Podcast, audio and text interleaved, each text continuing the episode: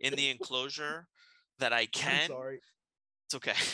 I just swallowed my own spit. That was terrible. Might have to edit that one out. I'm just sitting here like an idiot.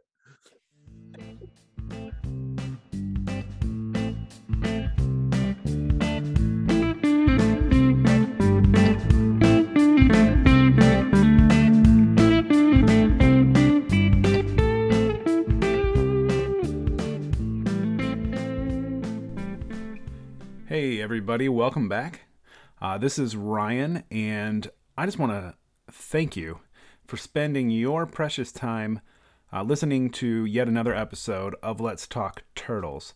Uh, Tom has been an awesome co-host, and I'm really excited to keep moving forward and see how this podcast grows. And you guys are a very big part of that. So just wanted to take a moment to say thank you so much. And I hope you enjoy this conversation that Tom and I have. I had a great time catching up, and uh, hopefully you will enjoy it and maybe learn something. And if we forgot something, make sure you tell us in the uh, Let's Talk Turtles podcast Facebook group. Here we go. All right. Hello, everybody, and welcome to another episode of Let's Talk Turtles. Today, Tom and I are here to talk to you about uh, keeping turtles outside, making their pens, and, and kind of everything that's involved with that. And uh, it's a fifty degree day here in Cincinnati, so you know spring is right around the corner, or this is false spring, and then we have second winter. But Tom, how are you today, man? forty-four and sunny, and it's like our fifth sunny day in a row, so I'm good. Oh. Here in, in the Cleveland area. Oh, you know I can't stand cold weather, but as long as the sun is out, I feel like I'll make it through. It it makes the difference. You know, we can go two, three weeks without seeing the sun up here in cloudy Northeast Ohio. So when it's out, uh, I can see my daffodils starting to pop up. I'm pretty happy, and I'm starting to think about my tortoises and making sure I've got their enclosures ready. Oh, well, we have a lot to talk about then today. uh, how have you been? Pretty good. You know, I've been busy, and uh, just uh, right now I am kind of pairing up the hinge backs, keep doing that. And so it's egg laying season. So checking my females every week, making sure they're palpated, checking the soil, making sure I didn't miss any eggs. So that's a busy, busy time, and really helps if, if you're not missing eggs, because man, if I let those eggs go a month or six weeks, usually they're not going to hatch. So that's what I'm up to. Oh, that's fun. I'm doing, I got the same thing going on, not quite to the Connexus level of you.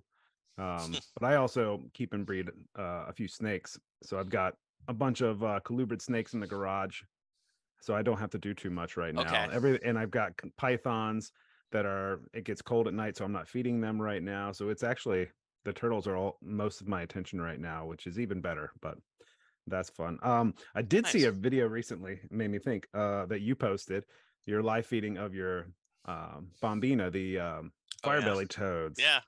And I think it's hilarious. I love those things. They're uh, awesome. The funny thing is, well, I remember I'm we're roughly the same age, so yeah. you remember seeing them like for like three dollars at yeah. PetSmart, like growing up, but I've always loved them. And um, when I worked at the Bronx Zoo, we bred them. Funny thing is, back in December, me and David Kelly agreed I'm going to get some as soon as the weather warmed up. Oh. And now the next week, the weather's warming up, so I have some fire-belly toads coming in next week. Oh, nice. So he breeds them? Videos. Yeah, yeah. That's cool. You know, I have two. I bought them in twenty eighteen for six dollars. uh, and, and I believe that was the last year they came in. And, you know, uh, what's really interesting, they have been studied. There's one person who has used them as a model organism and published a ton of papers about them. So if, if you go on Google Scholar, you, you'll find tons of stuff on Bombina orientalis. And there's also this incredible video on YouTube. It's a forty-five minute documentary. It's all in Korean about the life of the fire-bellied toad. But if you turn on closed captioning, you can turn on the English closed captions and watch this documentary, and you can learn all about them. I mean, they're, they're, they have them in all their different habitats. It's really interesting. They used to live up in the mountains in these cooler streams, but they've adapted really well to the rice paddies. And I mean, there's just hundreds, like thousands uh, you'll see in this video. So, man, they are awesome, cool animals, but they're no longer imported because they have been accused of being the bringer of chytrid fungus to oh, the really? United States. Yes, that, that, huh. So that's why they stopped being imported, not because of conservation reasons or they're rare. No, the U S said, hey, uh, we think fire-bellied toads are are chytrid vectors. They're in, it's endemic, and they they've brought it here. They're not affected by it. So really, really fascinating organism. So that's cool that you're getting some. I'm super stoked, and I'm gonna have to. I have. Uh... two young kids, three dogs and cat. Yeah. And so I'm very much used to reading subtitles. Awesome. Yeah. Yeah. There you go. That is my yeah. life on a lot of, a um, lot of, a lot of T V. But. They're, they're called, they're translated into lady frogs. That's what they're called there for whatever reason. So. Cause they're so uh, pretty. Yeah. I don't, I don't know. know. I don't know. Um, oh. It's, it's a great video. We'll, we'll have to put the link in the yes. show notes. Please send me that link and make sure you check out that video Tom posted. They're eating soldier fly larvae. Yeah, thank um, you. Anyways, those guys lack shells, so we're going to switch gears. And today, with the incoming warm-ish weather, at least for us, and the sunshine, it's it's making me think about getting my turtles outside. So today we want to spend some time talking about uh, getting, you know, why it's important to get them outside, but also, you know, how do you go about setting up you know, a habitat space or an enclosure outside, and what do you have to think about when doing that? Um, Tom and I both keep animals outside, so it's something that we think about quite a bit. But um, yeah, Tom, um, the first question that I would have is like, who, right? There's a lot of different turtle and tortoise species. Who would go outside in your mind? Which species? Ones that like the sun. And, um, you know, most turtles and tortoises do. Right. But but if you don't, and I think that's what's important to remember, uh, I do keep hingebacks, and I have two species of hingebacks, the Holmes hingeback, which live in forests. They're crepuscular and they're active at nighttime. So they're not necessarily sun worshipers. Um, so that's a species I haven't put outside, but the Western hingebacks, the Bell's hingebacks, they love it. They love it outside. I keep the Bell's out all summer long overnight. So those are some of the considerations. You got to understand the basic biology of your animal so that you're making sure you're building an enclosure that it's going to thrive in. U V just seems so much more that natural U V. All, all my yeah. tortoises and turtles have um, artificial like T five high output U V light and, and basking and whatnot, but you just can't replicate the natural sun. Yeah. And it's so important to get them out there um, if it's safe. Yeah, and there's a variety of reasons that we'll go through where it may not be safe, and it doesn't what, always have to do with the sun. And what I love about having my animals outside is that you just see their natural behaviors, right? You you can watch them crane their neck out and look around and explore and dig and smell the air, smell the ground, search for bugs, hide, come out during the cooler times, go back in, you know, when it's really hot.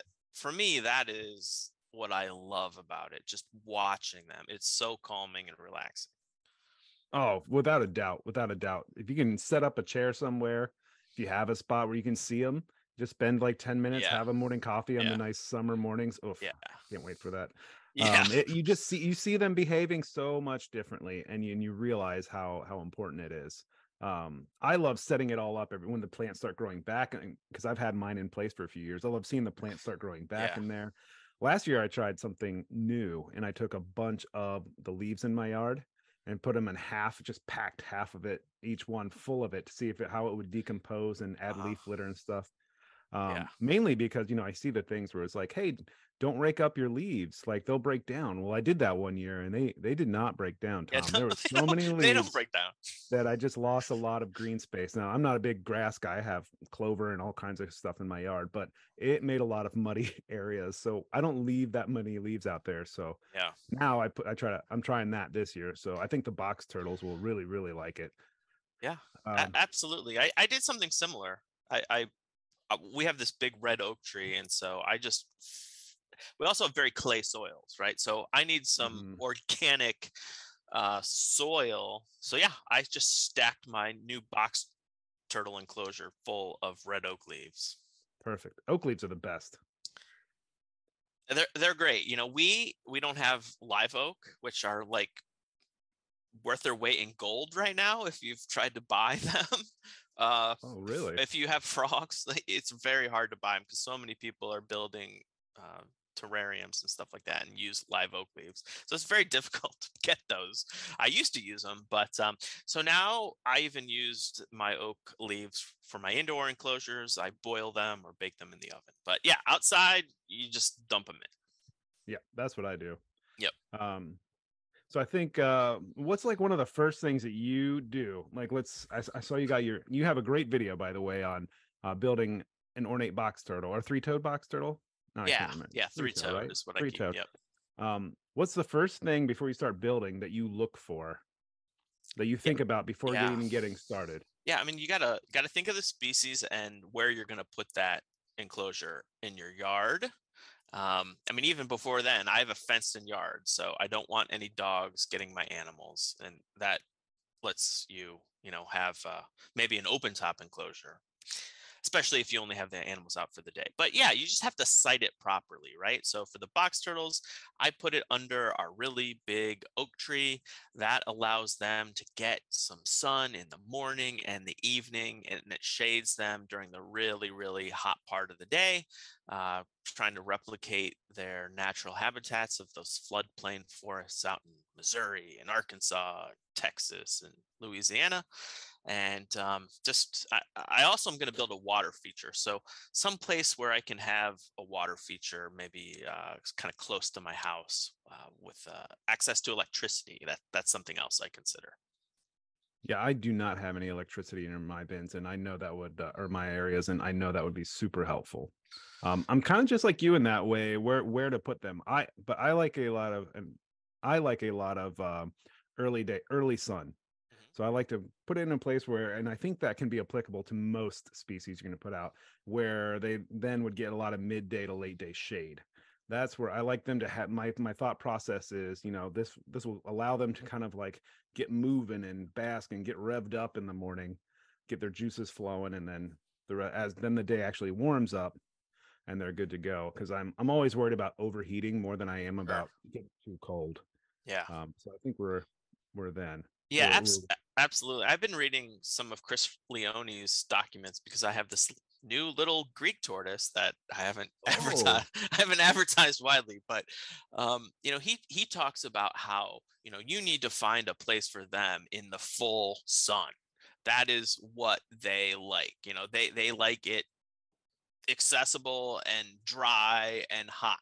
That doesn't mean you, um, they don't need shade, but that shade is in the form of shrubs and grasses that they can hide under when that sun is out. So, you know, it was really interesting reading, like, they just need hot and lots of sun, because that's totally different from what I typically do with my hingebacks or my box turtles. He might know a thing or two. Yeah, I think so. Keeping turtles and tortoises outside. I think so. I think that's, it's great information, but it all, I think it also depends on, you know, how you want to keep them outside. Like, uh, yeah. if you're going to keep them outside all day, every day for four to six months out of the year, then that's a, there's a lot more planning than um, if you just want to bring them out on nice days over the weekend when you have your weekends off or something. Yep. That yep. makes sense. Yeah. That, and that's a big difference too.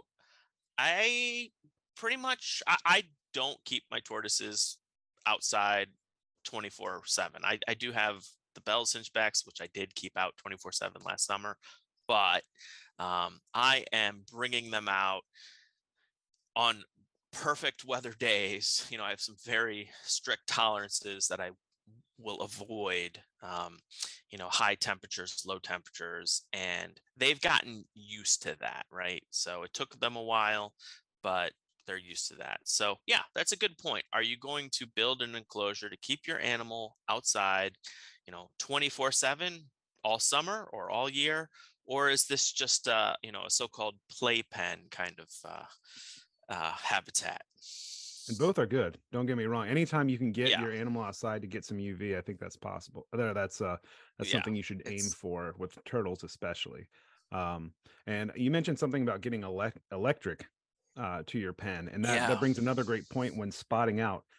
Find what meets the needs of that that tortoise and what meets your needs, and then if you can get it as close to the house as possible, in my opinion, that is incredibly helpful. Yeah, uh, it's easier to work on the tank. Your hoses are definitely going to reach. Uh, yeah. You can run electric out there if you need to. Um, but yeah, I think that's that's also very important. Placement where it meets the animal's needs, but if you can get it as close to the house and the resources as possible, um, it definitely makes things easier. It's nice to monitor your tortoises from inside your house. So yeah, I, I my, can't do that, but yeah, my twenty my twenty-four seven Belliana enclosure where they're outside in the summer, I, I, they're right below my big window, so I can just see how they're doing. That's awesome. That's yeah. awesome. And one more point. Yeah. Oh, so go ahead. Go ahead. Nope. No, that's that's really awesome. I have to walk out there and see them, which I don't mind, but um, it would I would look at them a lot more if I could just see them, like, just from my deck, even. Yeah. Um, another important, very very important thing to consider is that you have the approval of your significant other yeah. when deciding where to place that. Um, so I had to move one once, but uh, yeah, just say, because I didn't think about it. I just started building, like, yeah, it's going right here. And it's like, oh, well, I hadn't a plan for that. I was like, oh, well, that's my fault. I'm sorry I didn't talk to you, but highly important, because it, depending on how much available space you have in your yard, um, they will take up a significant portion of it. Yeah, so. Sp- spousal approval factor is is key. Um, we want balance in our lives. Yeah, uh, we we want and we need balance in our lives, right? And we could probably do a whole episode on that. But um, you know, I, I've I've been accused that the T T P G meetings are like really should be called Turtle and Tortoise Hoarders Anonymous meetings.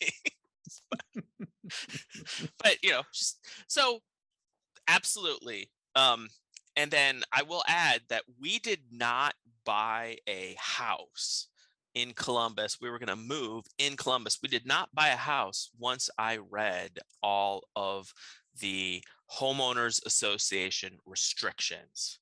So you got to make sure. I mean, th- this neighborhood where we're going to buy a house, you had to have approval to construct anything in your yard. Um, you like literally you could not put up a garden bed or put up a swing set or a kiddie pool in your yard unless you had permission from the board. So just make sure that you're complying with your local homeowners association. Uh, check your home check before you buy a house, check the bylaws and even the city regulations. You know what know what you can and can't do. That is such an excellent point. Um, I didn't, I have always avoided H O As, a place with an H O A. Not that there's anything wrong with that for yeah. folks who live in one of those, yeah. but um, I just can't handle it. Like if like, someone wouldn't let me build a, a four by two or something in my backyard, an eight by four, like tortoise pen. Yeah. In my own backyard, I yeah. I'd have issue, but it's different strokes for different folks. So pick your poison there. Yep. But that's such an excellent point, because the last thing you want to do is put the time and energy into that, um only to have somebody not be okay with it, report you, and then you're going to get fined or have to redo everything and just be angry. And overall, it's going to be worse for your tortoises. Yeah. Uh, Consistency so, is important. That's what I have is. found. The, the tortoises don't like change, right? So if you're going to build it, plan, spend a lot of time on the prep to make sure you're getting it right so that your tortoises will like it, because if you do have to move it, they're not going to like it. It takes them time to get used to a new home. Absolutely. Now, when building that home, Tom, you and I have built ours differently, both effective and adequate for our animals, but we went yeah. differently. Um, I like using boards, and I probably went a little overkill um, with how much I... I how high I put the boards and and the thickness of the boards, but I was like, man, if I build these, these should last like forever. Um, and yours yeah. will as well, though. Yours is a is a fortress. But uh, I went with uh, two by ten inch, eight foot boards, and I stacked them too high. So I got, so think about that. It's um, w- one of my pens is eight feet long by four feet wide, and each, and they're yeah, yeah, two inch thick boards, which is really an inch and a half because you know we love yeah, that. yeah. uh, and so they're yeah they're when you said inches high. When you said too high, I thought you meant. Like they were too high. Like, why'd you do that? Right? Oh, no. no, no, two no, boards stacked no, on two. top of each other. No, I get it. I get it. Yeah. Yeah, my so bad. You, two um, by two by tens. Two by tens. Yep. Uh, stacked lengthwise, right on top of each other. Yep. Um, and that's where I put. Um, well, that's where I put some box turtles. Yep. Um, this next year, the box turtles are going to go to my eight by eight that I built, and then I'm going to try to put the uh, maybe the pancakes out in that in that eight by four. Cool. Um, I got lucky because as I was digging, I hit pavement. So I guess my driveway in the backyard oh, curled yeah. around and then used to have like a little pitch to like park your cars. Yeah. Um, but it was covered in grass and soil. And I was like, oh, well, that actually makes things a lot easier for me because I don't have to put a barrier on the bottom okay. and I don't have to like wow. sink the boards and stack the substrate too high. They're not digging through blacktop. At least I don't think so.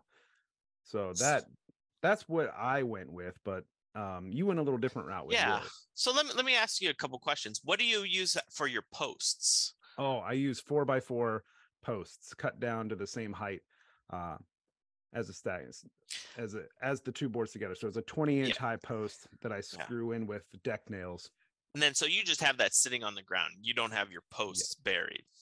No, I was digging for a post. Yeah. And then I just then hit like, oh, the, okay. Like I, I I don't need to rent a jackhammer. I would I have. I would have buried the post if um, um if that had happened. The um there there's a, a great couple on YouTube. They have a channel called The Backyard Tortoise or something like that. Um and I, their name escapes me, but they built enclosures like that at their new house. Their name is Bob and Susan. They moved to North Carolina. They built that style of enclosure, but it was, they built it in a floodplain. It was a new house. They didn't know it was the floodplain. Well, the creek rose and literally moved the, this entire array of enclosures that were built like that. Um, Holy cow. Can you, can you imagine if that happened? So, so I think that's one of the big questions. Do you anchor your enclosure to the ground or not? And so the the the system that I built with the landscape timber stacked on top of each other, Camp Kennan style, um, he likes to build his tortoise houses out of big landscape timbers. Um, my those aren't anchored in the ground either, but it's it's just incredibly uh, massive and, and tons of wood. Um, and so yeah, what I did there is just use landscape timbers. They're pretty cheap.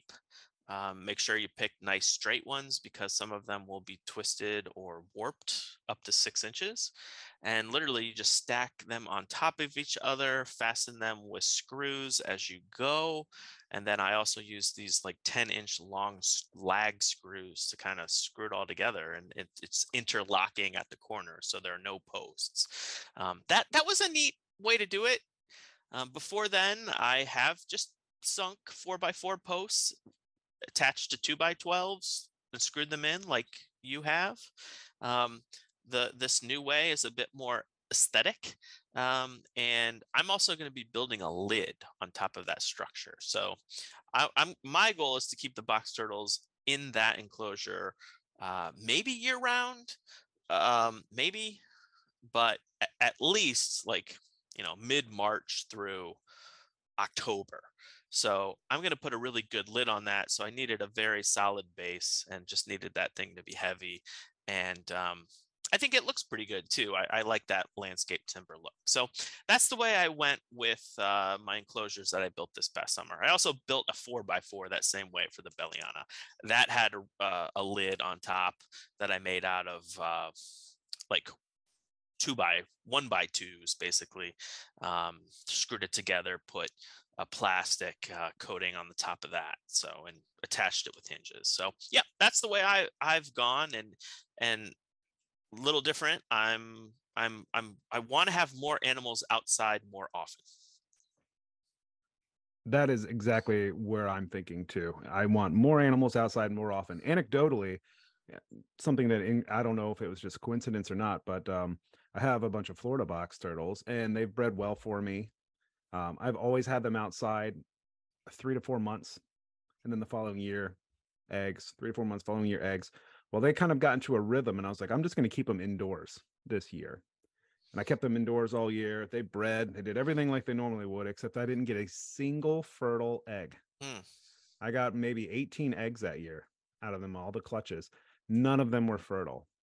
And I know it's probably just coincidence, but now it's enough in my brain where I was like, I think they might need some of this U V in ways that I can't understand, or it was just an off year. But anyways, I think I just got caught up and like, well, they'll just, they're good here. They like it. I want to move them. And now I'm like, nope, never doing that again. They're going to go outside. They're going to enjoy the weather.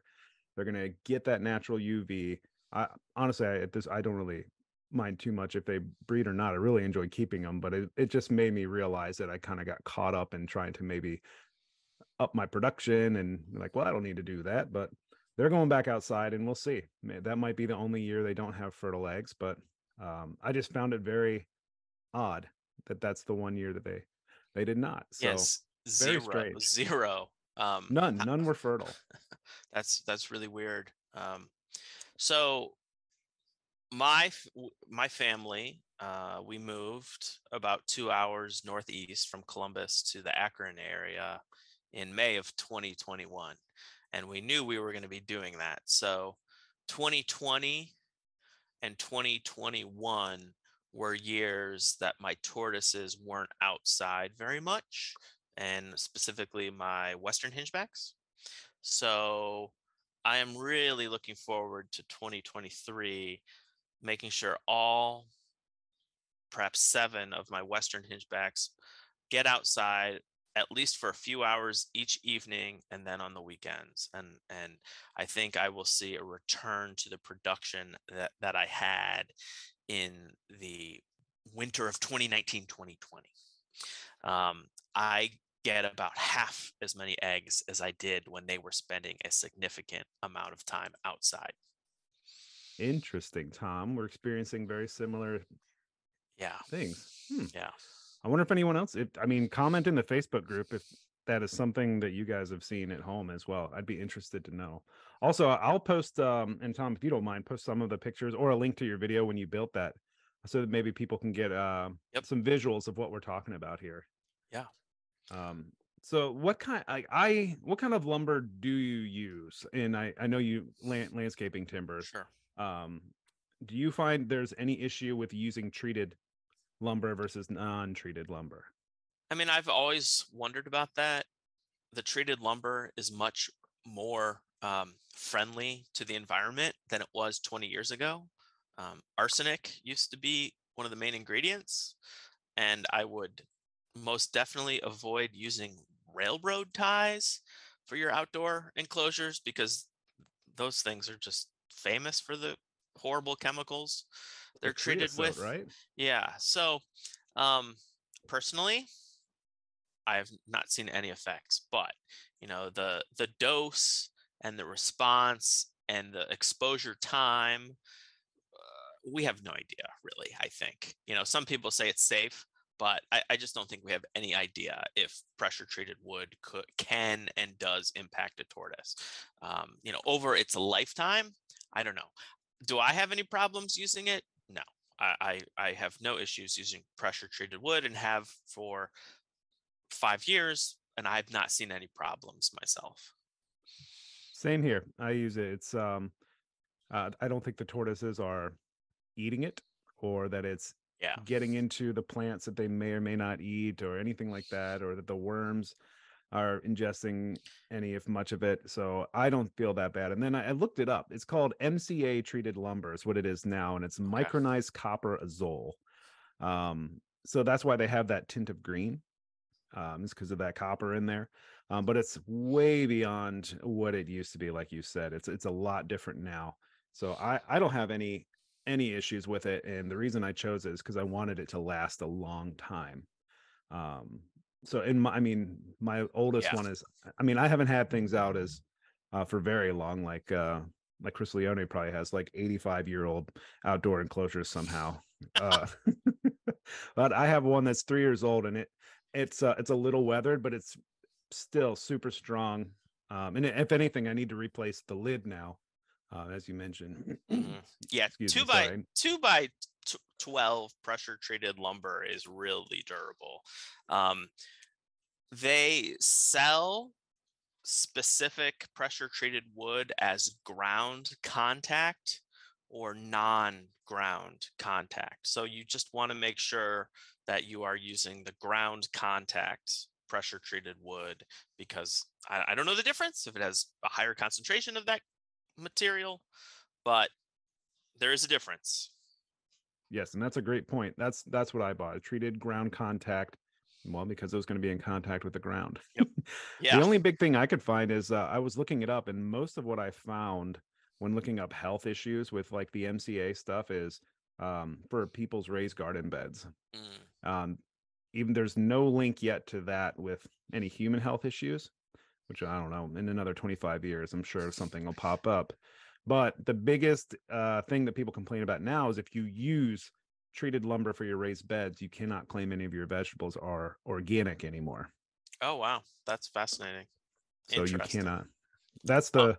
so I, I, I'm not raising organic tortoises. Um, yeah. Because I use the, the M C A treated, treated lumber. So the other option you have is cedar. Uh, cedar lumber is really pricey. However, you can buy cedar fence planks for pretty cheap. Like a single fence plank is like a, a, a five bucks or six bucks. At least they were at, at your local store. So I have considered working with cedar. Do you find any difference using uh, cedar versus kiln dried cedar?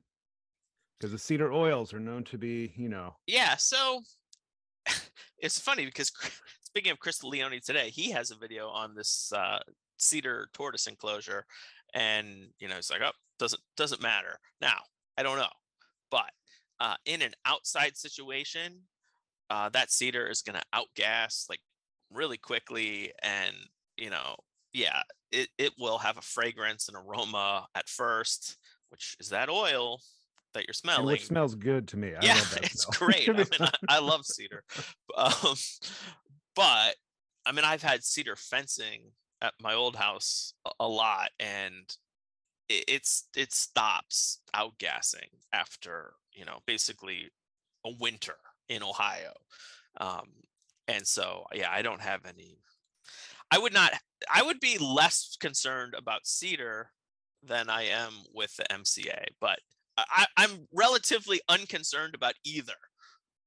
And I think the good thing that we uh, mentioned about cedar is that it's incredibly both weather resistant, and it's incredibly uh, insect and pest resistant yeah. for the most part. Yeah. Um, and that's why I, my fence uh, gate is made out of cedar. Mm, yep. Um, and it's very light. It's yeah. Extremely e- light. Eastern red cedar is what we get here in Ohio. Maybe others available in other parts of the country, but uh yeah you well, can get that. It's the it's the uh, it's the other option. One thing I'm considering this year, um just to cycle some animals outside if I don't have enough spaces built, is I have you seen those concrete corners that oh, you can I just use, stack the yeah the uh the boards into, and I'll put yeah. a link I'll put a picture or a link on, on the uh Facebook group as well. But those, you can make some pretty quick temporary yeah. holdings to get your animals outside for a day or so, and uh, I'm considering setting up a small one of those for maybe some of my smaller, like, grow up tortoises that have a little outdoor time. Have you have any experience with those? Yeah, yeah, I use them. I think they're a really good option. Uh, yes, it's it's they're more temporary in nature. However, I built an enclosure last summer that uh, it was kind of a test to see if that system would work, and so I use two by twelves. And if you get two of those blocks, you know, the blocks have a notch on each one of the sides of the square solid block that the two by twelve slots in. And the block itself is only six inches tall. So if you get two of those blocks, you can stack them on top of each other, slide that two by twelve in, and make a fairly solid enclosure. Now, the one thing that those blocks also have is a hole drilled right through the center of the block, right? So I had never utilized that hole, but they're designed, if you get a two-foot rebar piece of steel, you can insert that rebar right through that hole and pound it into the ground to anchor that block. I did that, and it it worked great. And so I think I'm gonna use that for my Western Hingeback enclosures. And then the last thing I'll do is just take a two by six to create a rail that will go all the way around the top of the two by twelve, just to give it a little bit of a lip. And then you can also cover the top of the block that way and give it a little bit more professional, clean look, so it doesn't look su- such like a temporary setup. So that that's my plan, actually. That's what I'm going to use this summer for the Western Hingeback day enclosures. They're day spas. The day. I love it. I think I'm going to try some of those this year too. And I think you transitioned, you you mentioned a lid earlier, but that lip is a good transition into containment. Yeah. Um, there's a lot of things to think about outside of just building the pen in the right spot with the right temperatures. Um, you have a fenced in yard. I have a fenced in yard as well. So that's somewhat helpful. Um, but there's raccoons, there's possums, even bird of prey. Um, yep. Things like that come around. Uh, I am just, I build lids. I build lids out of basically what you said, two by one inch little boards. And then I, excuse me, I hinge them on one side. Everything I have has two sides. So it's not a huge um, gate basically, or lid. And I use chicken wire as the, as the barrier on there with little latches. They don't lock, but they just cover over. Like if a crafty raccoon was able to get both latches off a, yeah. off a lid, I guess he earned himself a, a tortoise, but um I would love to. There's all kinds of different options out there. Like I know, and he's going to owe us some advertising, um Chris Leone. I watched one of his uh uh videos that he uses those some well he's got dogs, yeah, always outside, but he also uses these ultrasonic um like frequency emitters, yeah uh that are supposed to keep animals away. And that might work. That's just not the sense of um doesn't give me that sense of security as much. Yeah. Um, and then there's also um, hot wire, you know, electric fence. So, yeah. I don't know. What should, do you use any of those or? I don't. Where I have my tortoise enclosure uh, area at the new house, I have this really cool outside shed that has electric. Oh, nice. So I have been toying around with the idea of electrifying the tortoise area. Um, But, you know, I have kids, you have kids. I don't think the spousal acceptance factor is going to be high on creating a system where my kids can get zapped in the backyard. So I've avoided that. My strategy has been lids for animals that are out all the time and open air enclosures. And those animals are only outside if we're home. Gotcha. That, that that's that's what I do. Um, so I, I will tell you, in all my years of keeping turtles and tortoises and watching forums and Facebook posts, the thing that is going to damage and, and injure your tortoise the most is a dog. I mean, it, it seems like a daily occurrence at this point that I see dogs. So if you, you have to dog proof your enclosure. So if you do not have a fence in your yard that neighbor dogs, you know, keeps out the neighbor dogs, you need to have a lid, like a hundred percent. Absolutely. I have the fence, and that's why I can keep the open air enclosures. Um, but I only do it when I'm home. And I will add, you mentioned birds. In our old house, we had, it was a house built in the sixties. So we had electrical lines in the back of the house, and they were above ground. So we had a telephone cable electric line running from the back of our house to a pole. And that line went right over my tortoise enclosure.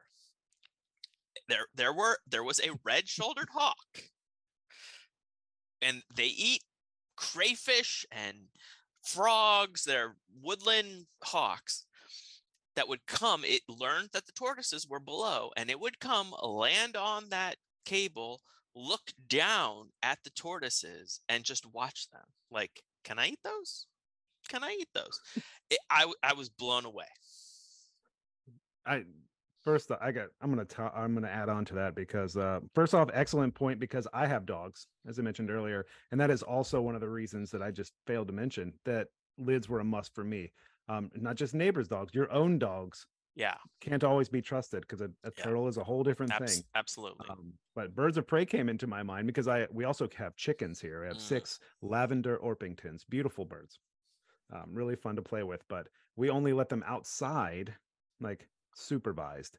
And I'm because, and I tell you this because within five minutes of these birds being outside, red-tailed hawk shows up or a red-shoulder hawk shows up. Ah. Uh. Wow. Almost every, like clockwork. Those they just see them and they're like, that is an easy chicken meal. And yep. they're robust birds, these, mm-hmm. these this breed of chicken. So um just seeing that, I was like, yeah, you can take a bird, but don't touch my tortoises. Yeah. So yeah.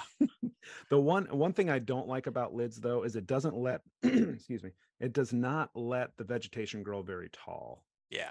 So it kind of limits some of that growth that I think would be beneficial. But um I think that's probably more an aesthetic that I wish was more possible.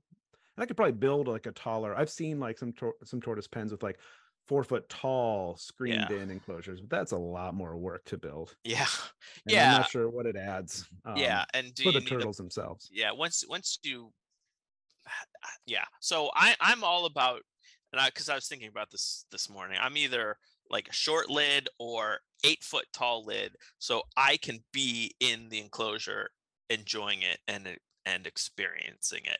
The f- I think the four foot lid is the worst because it, it's hard to work in that size, you know, if it's like four feet off the ground, and then like you can't, it's hard to get in there if you need to get in there to clean clean stuff. So for me, mm-hmm. I'm all about a short enclosure with a kind of an open and closed lid, and you know, keep keep I like to see the tortoises, not through screens, so I'll keep the lid open if I'm there just so I can observe.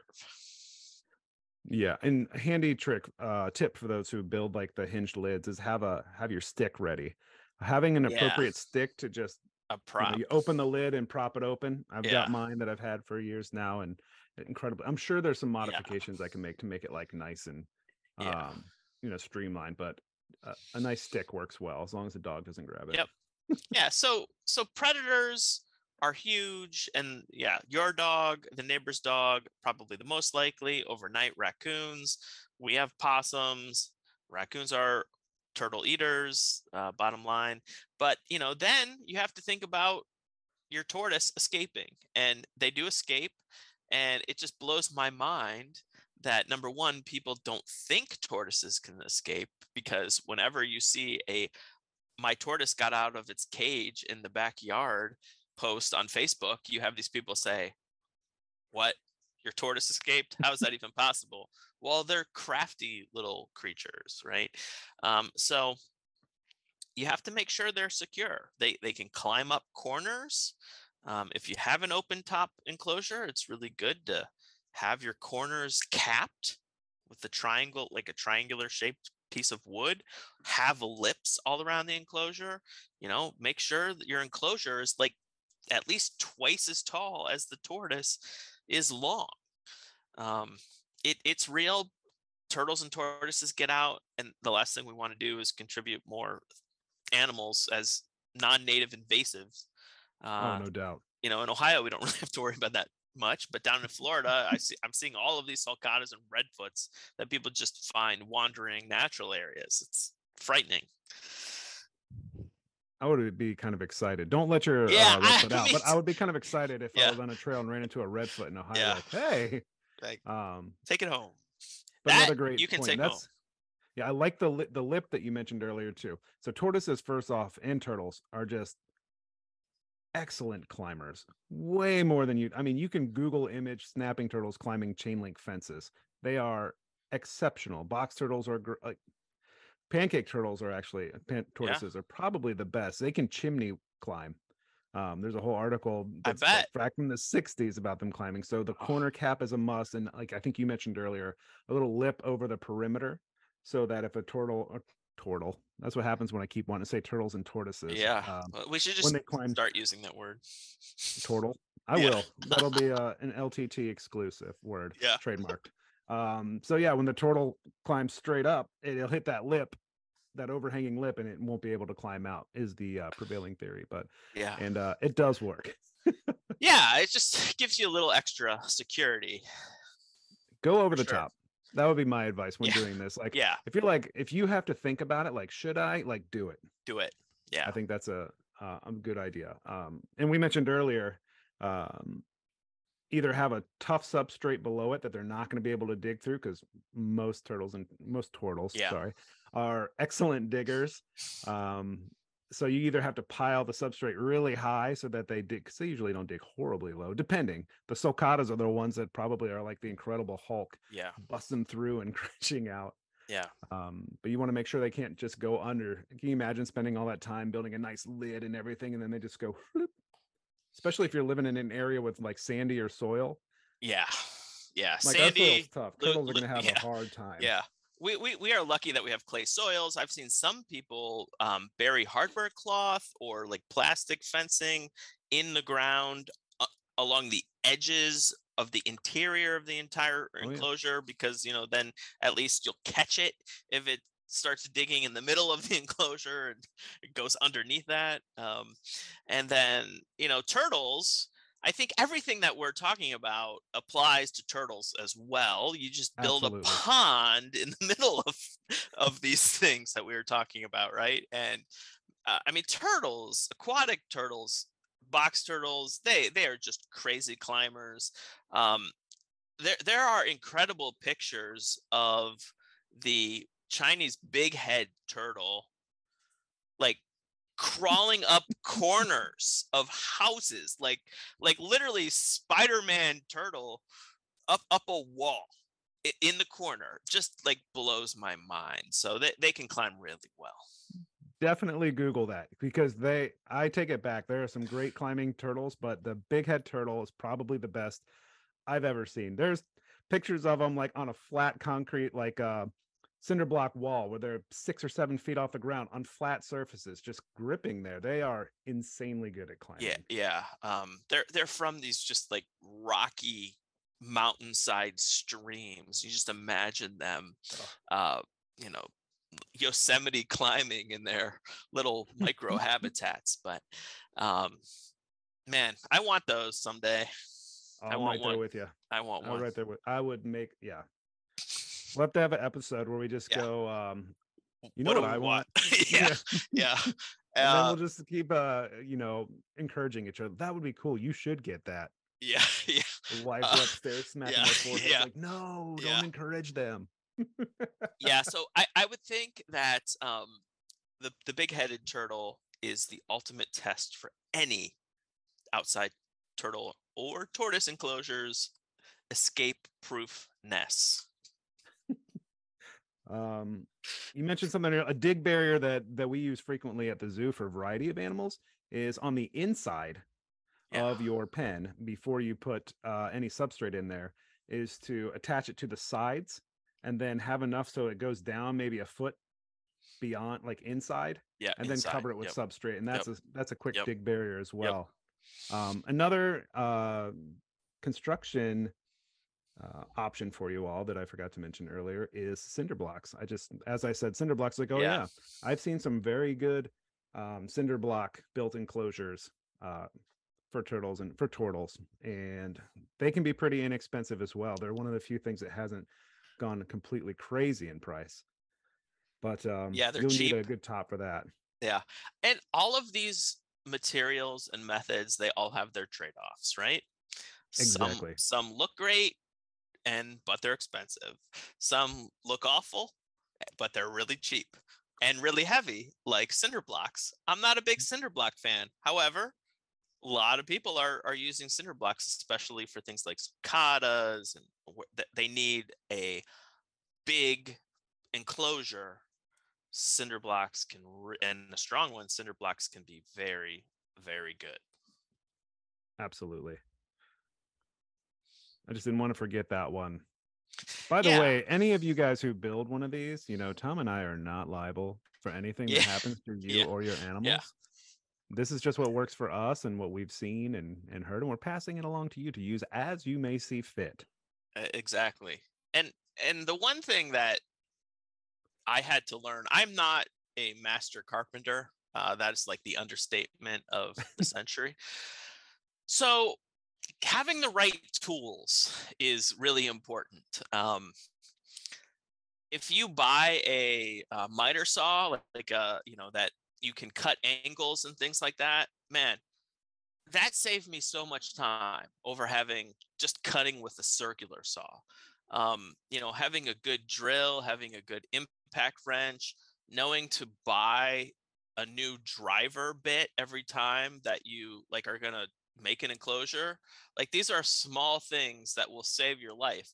Um, making sure things are square, having a, a good speed square, um, you know, just knowing the right kinds of screws to use and the, the proper length of screw, knowing when to pre-drill uh, your holes. I mean, all of these things are like things I've learned um, just by doing uh, enclosure builds.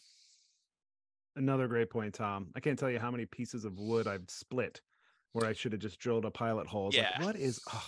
Yeah. Because I am, I'm same as you. I am a, mas- a master carpenter would just be hilarious to call yeah, me. Yeah. Um, yeah. A novice might be stretching it. Yeah. But these are, these were pretty simple for me. And I looked up, I just use outdoor, anything rated for outdoor and deck screws.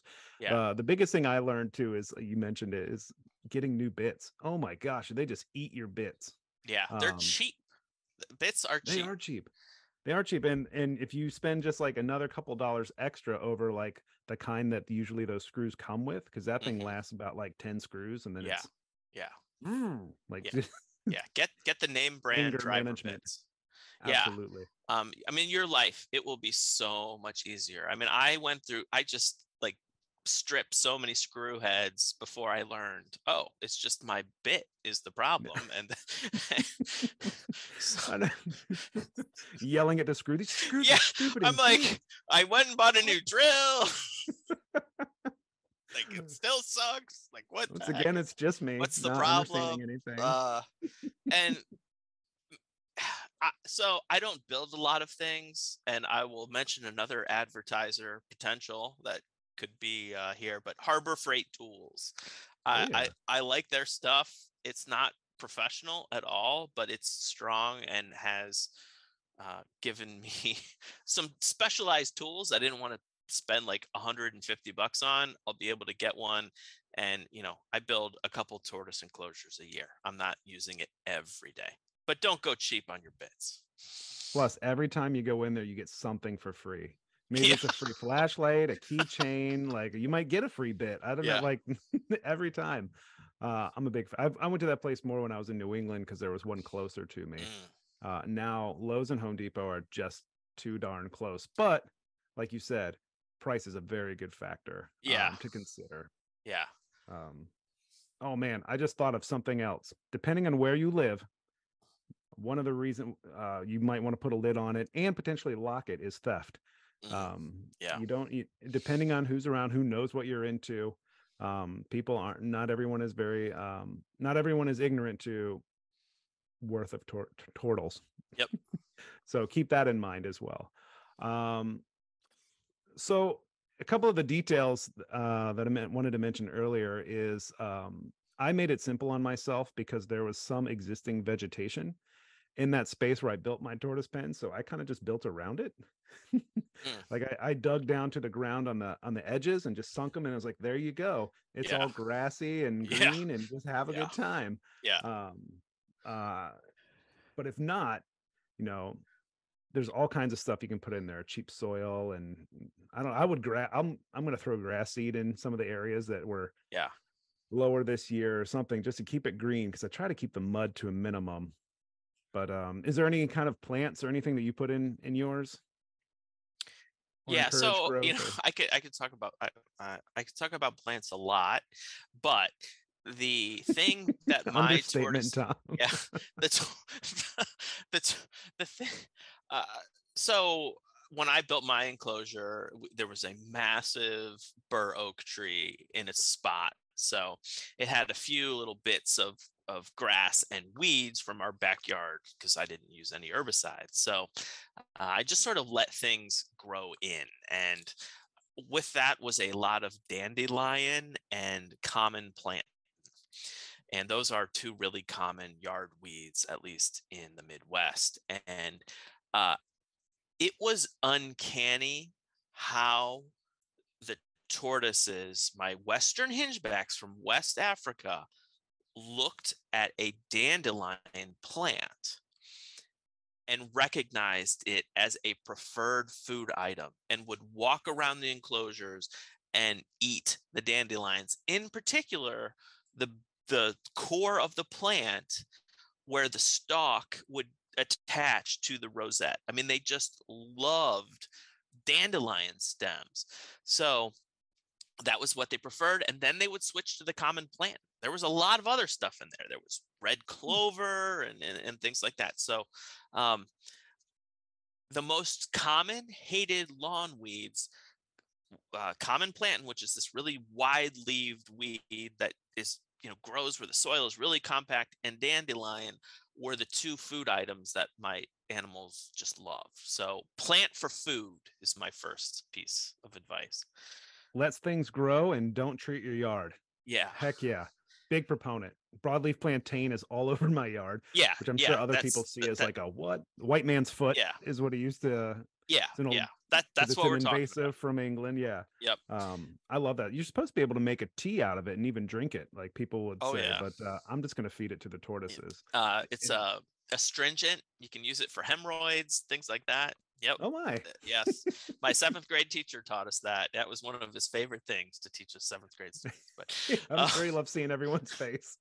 so, but but um, what what I'm going to add this year is little blue stem grass. It's a native prairie grass in the Midwest, and there's a lot of this called fountain grass, which is a pretty commonly used grass that you can go to your store and, and buy. But little blue stem is a native species. It forms these little clumps, dense tufts. It's perfect for tortoises to go under. It's really pretty. It was the perennial plant of the year in twenty twenty-two, so it's being uh, cultivated more often. And so that's my recommended plant, little blue stem. I'm definitely going to get some now. I would much rather plant something that's native and obviously has the clout of plant of the year. So yeah. Uh, yeah. And, and you have to send me that and I can put that in the show notes okay. as well. Yeah. The, uh, I, it, it was a certain cultivar, right? But the, what's cool when the garden world will adopt a native plant or a cultivar of that native plant as the plant of the year. I mean, you're not going to have to water this plant. It's a plant of the shortgrass prairie. It's really drought tolerant. It does like sun. Um, if to, to get it nice and big and full, you have to have a few hours of sunlight, but it, it's great.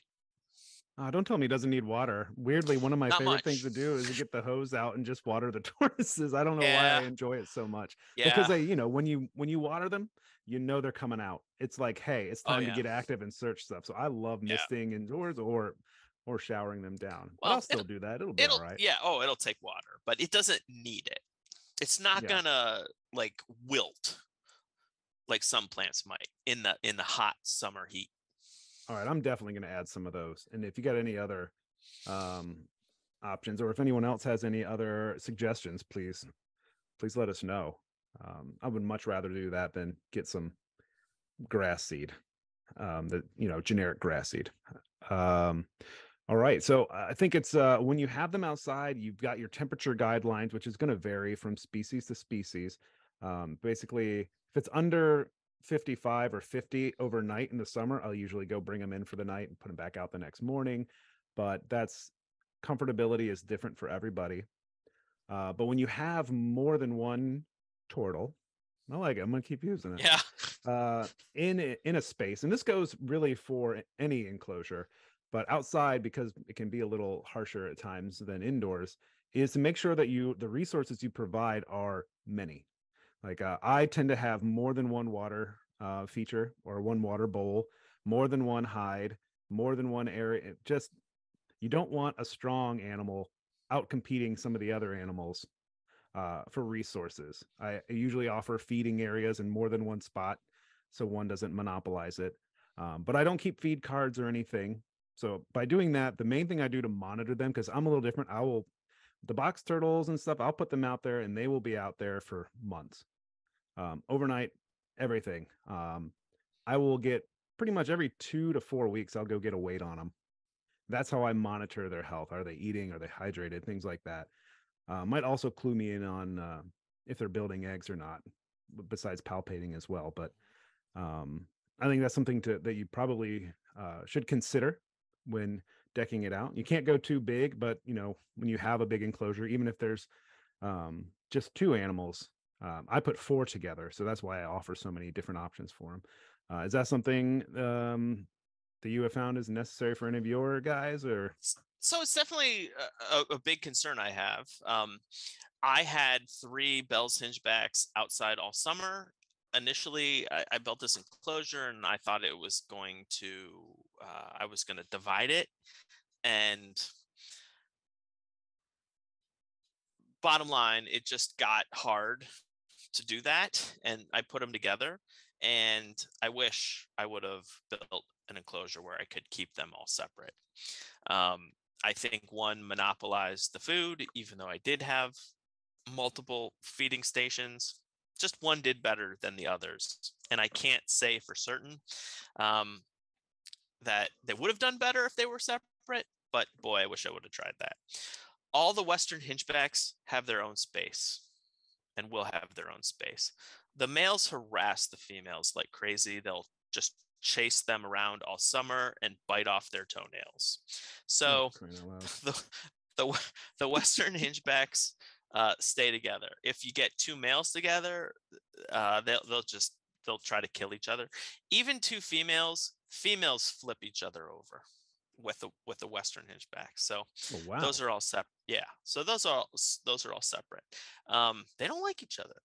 Uh, but the box turtles, uh, you know, this is new. This is new for me, keeping a group together. From what I've heard, three toads get along pretty well. But yes, four, five plates of food, multiple hides, um, and, and then sometimes multiple hides and multiple type habitat uh, within that enclosure. So I try to make it as as diverse and put as many visual barriers in the enclosure that I can. I'm sorry. It's okay. I just swallowed my own spit. That was terrible. Might have to edit that one out. I'm just sitting here like an idiot. Oh my gosh. I was I was I couldn't so reach mute quick enough. I'm sorry. No, you you got it. Like oh. I think most of it was out. Oh. But but yeah, yeah, the box turtles are going to be together, and um they are going to, you know, I'm going to get experience having a group of turtles together. Um, I typically keep animals separate. It's just a lot easier for me to make sure they're healthy and eating. So yeah. Doing all of these things is important. Weighing them is great. It's the only way you can know if an animal is truly healthy or not when it comes to turtles and tortoises. I one hundred percent agree. I like, I keep feed cards for um, my crested geckos. I keep feed cards for my snakes. Um, turtles, I don't. Turtles and tortoises, I don't. But I get usually monthly weights, every six weeks weights, something around that. When they're indoors, outdoors, it's more frequent because I just want to make sure I'm on top of it, try to catch something before it happens. Um, but I, I do keep all my box turtles together. I have four Florida box turtles, and one thing I noticed this year is like, okay, I've got two males, two females. That's the group.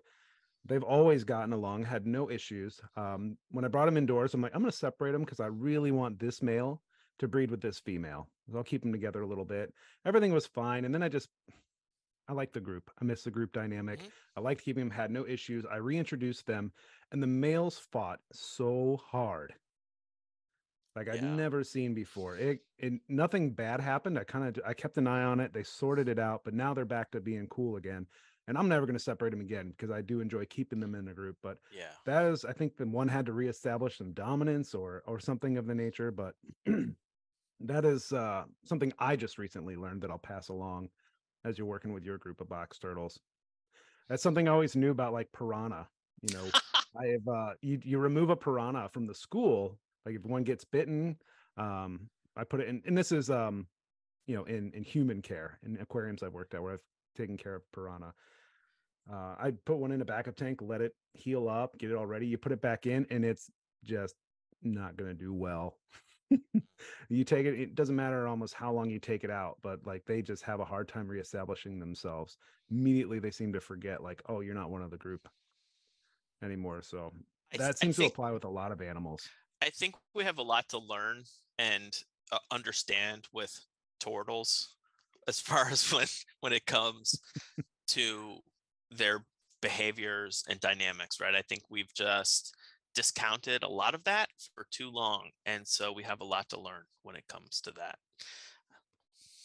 I'm looking forward to it though. Yeah, absolutely. All right.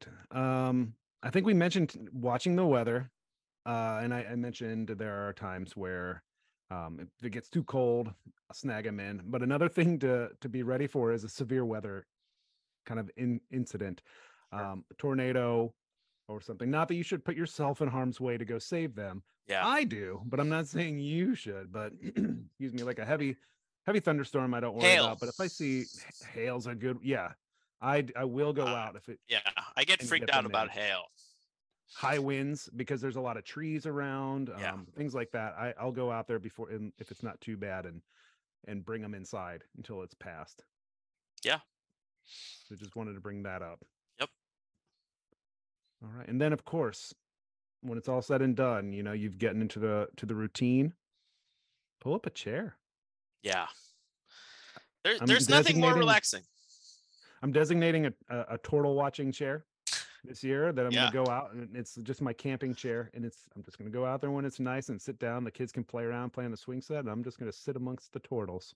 Yep. That's what I do. It, it's it, it is the most relaxing part of taking care of the, these animals for me. Is just being out there on a summer day in the evening about seven p.m. just watching them cruise around, take little bites of dandelion, and just just being themselves, living life. It doesn't get much better. I love it. Well, I, I think we've is there anything we haven't maybe co- I'm sure there's something we haven't covered, but it's been a great conversation. I think if you listen to this conversation, you should feel pretty confident in putting something together for your turtles, and maybe feel um, not so confident in my ability to breathe um, without swallowing my own spit. Just felt like such an old man. Like I was just sitting here. It's like, oh, what happened? It just, oh, stupid Ryan. That's funny. It just, it makes you appreciate what people do on live T V and how these people are like so perfect all the time.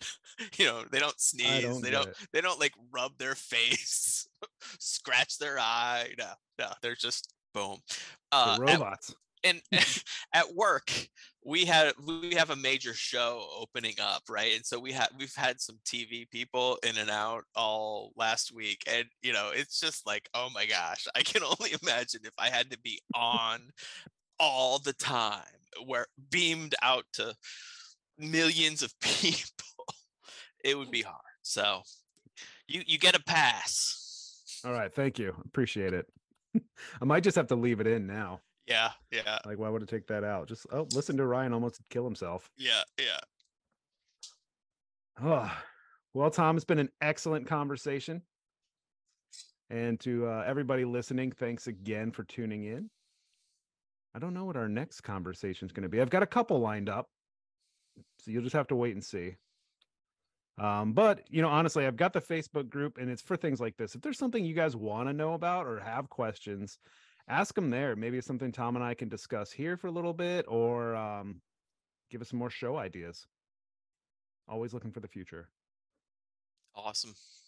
All right, guys. Don't forget to check the show notes for uh, how to follow Tom and I, and for uh, some of the other links that uh, Tom's going to send me, including that YouTube video on frogs, because, yep, we spend a good chunk of time talking about frogs today, as well as that native grass you can put in your outdoor enclosure.